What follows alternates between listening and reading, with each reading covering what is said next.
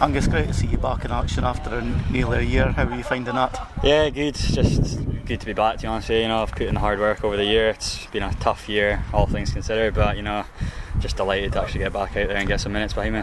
I thought you were almost going to grab a goal within a couple of minutes. I know. Just I thought I was going to nick through a few ballies, but you know, not meant to be today. But you know, I thought the lads played excellent, and you know, I can't really fault the work rate certainly. So just need to take that forward going forward and just keep working hard.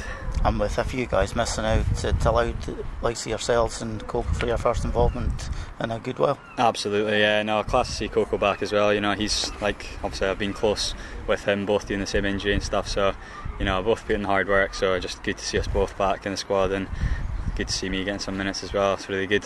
How hard was it for you? Actually, you came in last season in great form top scorer until you got injured and then having to watch the rest of the season from the sidelines? Yeah, it's tough. I mean, I've never had a, an injury like that. You know, I've only ever really been out for a couple of weeks at a time, so really, really tough. But it's just one of those things that's unavoid- unavoidable, really. Just a freak accident, and it's you just got to take them in your stride, you know, and just come back stronger. And you know, like I said, I've put in the hard work and put in the hours at the gym and you know on the training park. So hopefully that'll come through now and be able to get some fitness back and get out and starting games.